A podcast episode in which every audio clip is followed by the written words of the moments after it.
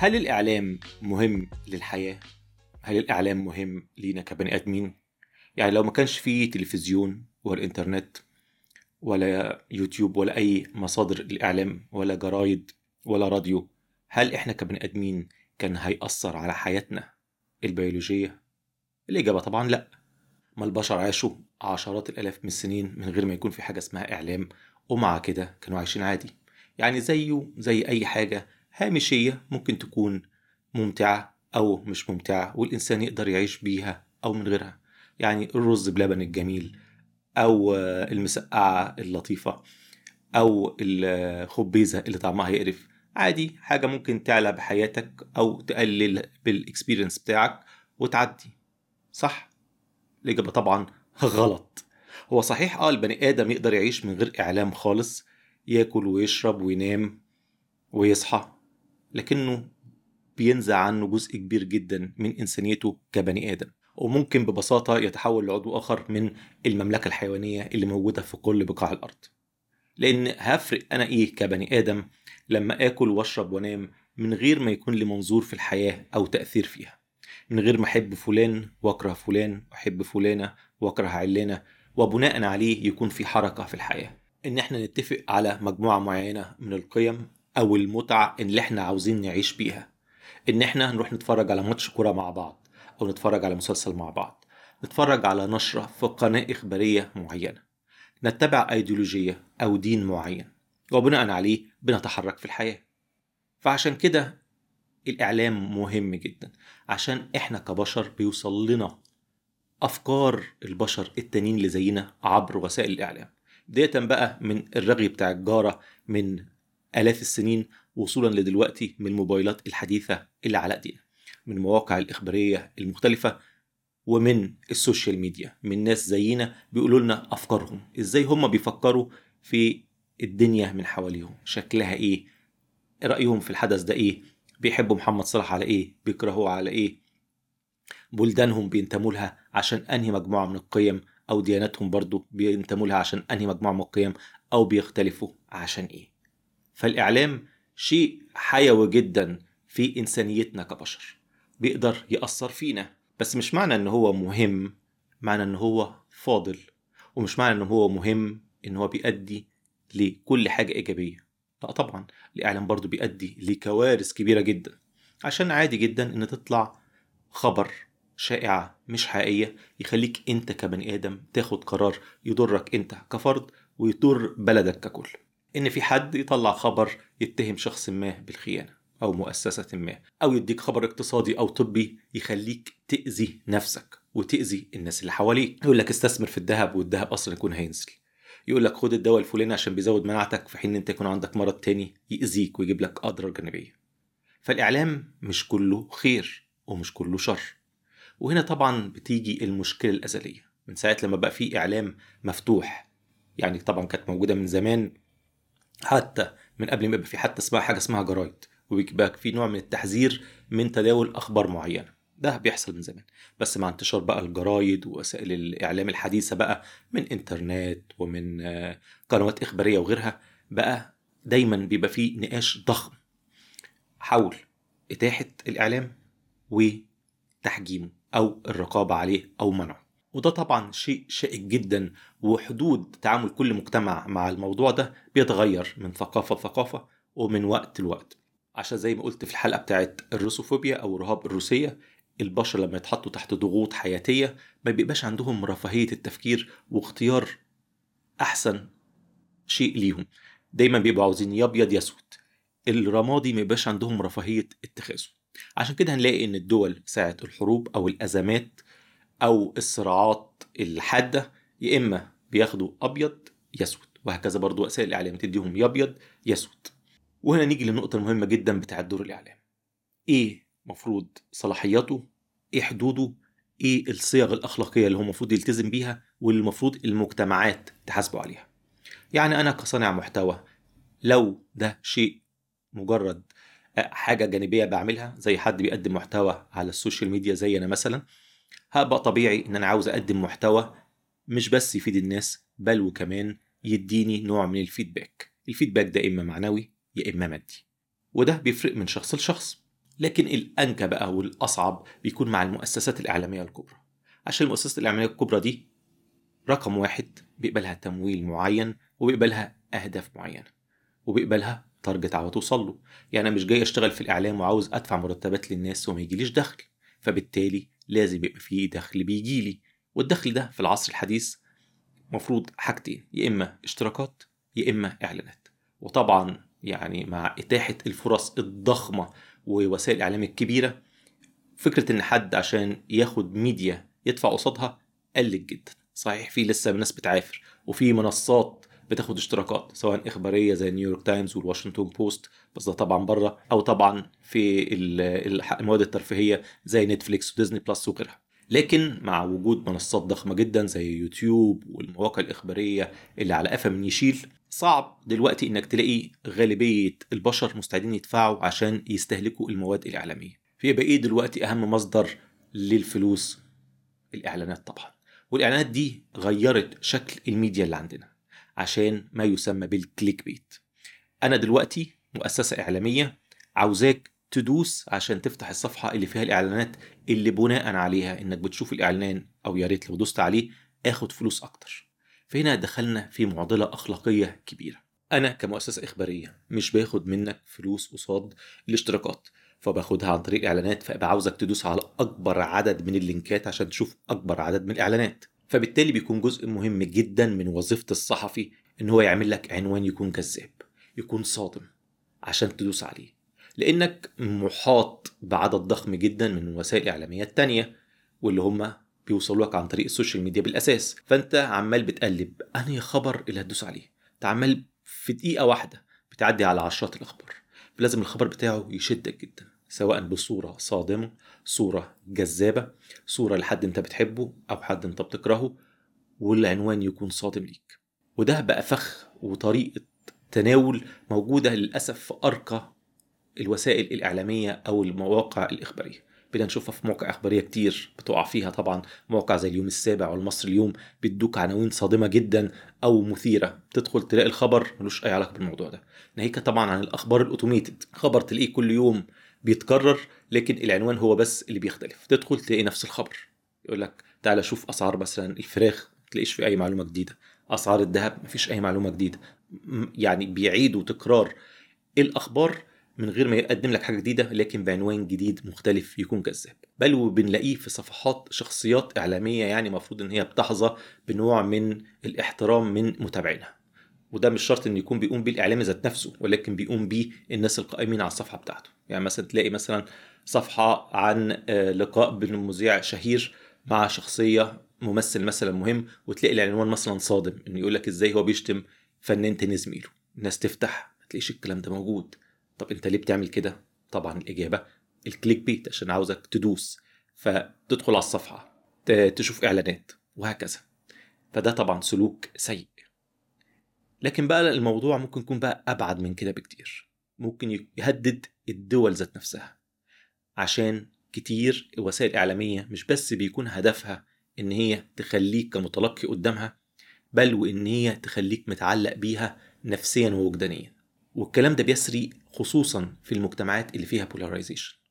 ولعل القضية الضخمة جدا الموجودة في الولايات المتحدة الأمريكية، القضية اللي رفعها شركة دومينيون، ودي شركة بتعمل أجهزة بولينج بتاعة انتخابات، رفعها ضد فوكس نيوز، الشبكة الإخبارية الأكبر والأهم في الولايات المتحدة الأمريكية، والميديا بتاعتها بتبقى متوجهة بالأساس لليمين ووسط اليمين من المتلقين الأمريكان. والموضوع هحاول أختصره سريعا، إن فوكس نيوز أثناء تغطية الانتخابات بتاعة 2020 الانتخابات الرئاسية، هم كانوا جايبين تيم على أعلى مستوى عشان تغطية الانتخابات، ومنهم جزء كبير جدا إحصائي بيقوم بتحليل النتائج الأولية أول بأول، وبيعمل بروجيكشنز، توقعات مين اللي هيفوز بالولاية دي، مين اللي هينجح هنا، هيجيب كم صوت، وبالتالي بيعملوا بروجيكشن بمين اللي هيفوز بالانتخابات. لكن في مشكلة كبيرة جدا لفوكس، إن هي بتخاطب مين؟ بتخاطب الجمهوريين اليمينيين أتباع ترامب. فبالتالي لما هم أثناء متابعتهم العميقة جدا للانتخابات الرئاسية، كان هم أول شبكة في أمريكا يتوقعوا إن ترامب هيخسر الانتخابات واللي هيفوز بها هو بايدن. ودي كانت مشكلة كبيرة. ليه؟ عشان هم كانوا ماشيين بالطريقة الأوتوماتيكية بتاعتهم وكانوا بيعلنوا نتائجهم أول بأول، وراحوا أعلنوا الكلام ده على الهواء.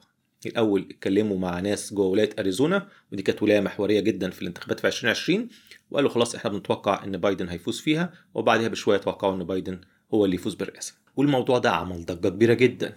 ليه؟ عشان طبعا كان ترامب والتيم بتاعه كانوا بيحضروا اتباعهم طبعا للبيج لاي بتاعتهم او الكذبه الكبرى، انهم هيقولوا الانتخابات دي اتزورت. فلما تيجي قناه مواليه ليهم زي فوكس وتقول لك لا يا سيدي الانتخابات الاوليه اللي على الارض بتقول ان بايدن فاز، فده طبعا يعمل صدمه كبيره جدا للاسطوره دي او الاكذوبه دي ان الانتخابات اتسرقت.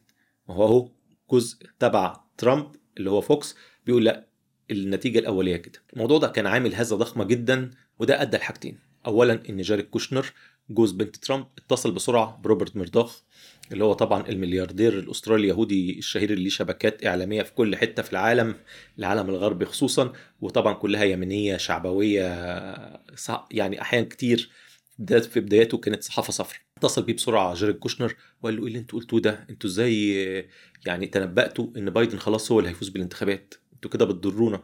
فطبعا روبرت ميرداخ بقى الراجل 80 ويعني برضو ليهم شوية كرامة كده، قال له بس دي أرقام ومش عارف نلعب في الأرقام، فمعلش يعني اللي حصل. لكن ناهيك بقى عن غضب ترامب والفريق بتاعه، الكارثة الكبرى كانت غضب أتباعه، لأن ترامب على طول طلع وهاجم فوكس وهاجم النتيجة، وبدأ طبعا في الاسترسال في حكاية الكذبة بتاعته بتاعت إن الانتخابات بتتسرق منه، إن الأصوات بتتزور. وهنا حصلت الجزء اللي هيقلم فوكس، وهو إيه؟ إن الجمهور بتاع ترامب بطلوا يتفرجوا على فوكس، وخلال يومين 3 بدأوا ينقلوا على الوسائل الإعلامية الأكثر يمينية زي نيوز ماكس وان أمريكا وغيرها. وهنا بقى جينا في اللي بيوجع فوكس. راح على طول روبرت ميرداخ مكلم رئيسة فوكس اللي هي رئيسة القناة دي فوكس نيوز، ولا إحنا هنعمل إيه؟ الناس دي كلها عمالة بتسيبنا، لازم يبقى في عندنا خطة بديلة. قالت له ما تقلقش يا ريس إحنا هنتصرف.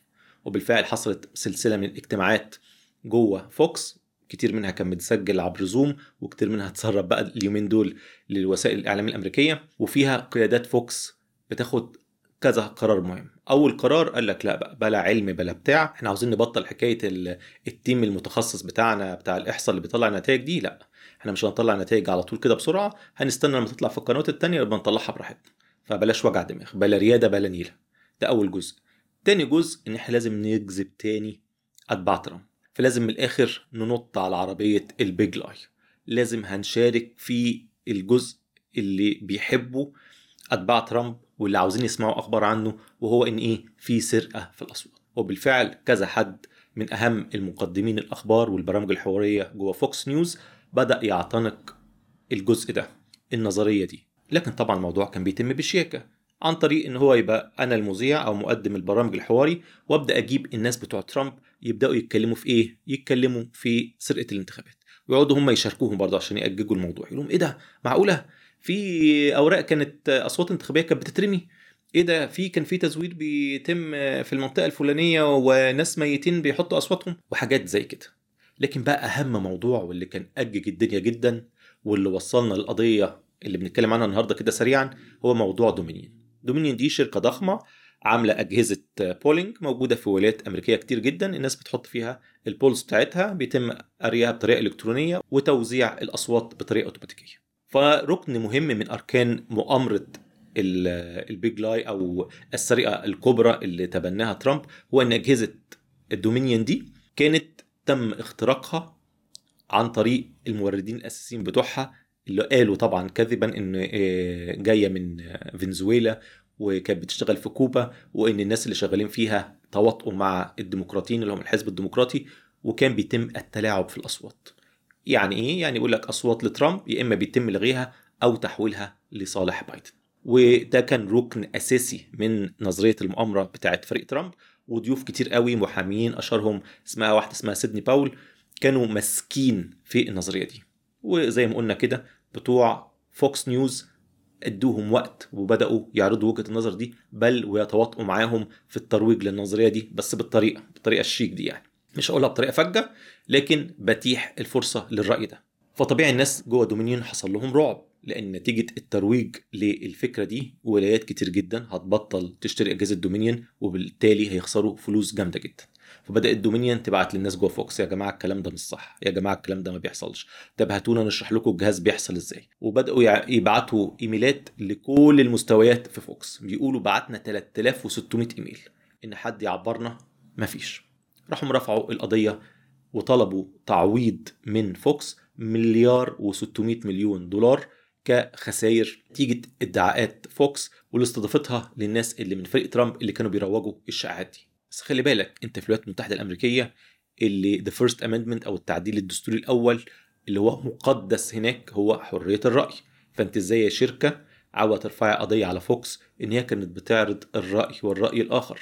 والله فعلا القانون الامريكي بيقدس حريه الراي وبيدي حمايه ضخمه جدا لكل وسائل الاعلام والشركات الاعلاميه الكبرى والاخباريه ان هي تقول رايها، حتى لو الراي ده طلع غلط، بشرط ان ما يكونش فيه نيه سيئه. يعني ايه؟ يعني انا قلت خبر من جهه ومن جهه تانية، واحد منهم طلع غلط، انا كجهه اعلام جورنان او وسيله اخباريه معليش اللوم مادام انا بعرض الراي وراي الاخر ومفيش سوء نيه في الموضوع. فبالتالي لما دومينيون رفعت القضيه دي، معظم المحامين قالوا يعني ده اكيد هيخسروها، يعني فوكس وسيله اعلاميه اخباريه ومن حقها تعرض الراي والراي الاخر. لكن انا مش عارف اشمعنى في القضيه دي دون عن قضايا كتير، يمكن طبعا على حسب الولايه اللي تم رفع فيها القضيه، دومينيون قدرت تاخد حاجه اسمها حق الاطلاع، وبالتالي تم زي ايه التحفظ وعرض كل المراسلات اللي ليها علاقه بالشغل جوه شبكه فوكس.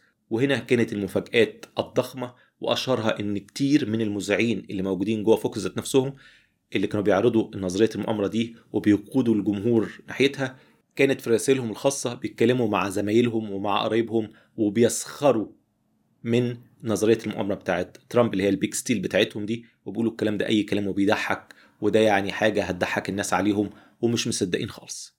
فمعنى كده ان انت كنت بتعرض خبر انت عارف ان هو فيك نيوز، عارف ان هو خبر غير حقيقي، ومع كده بتعرضه. وهنا القضيه اتشقلبت، هنا بقى في ما يدعى به الملس او سوء النيه.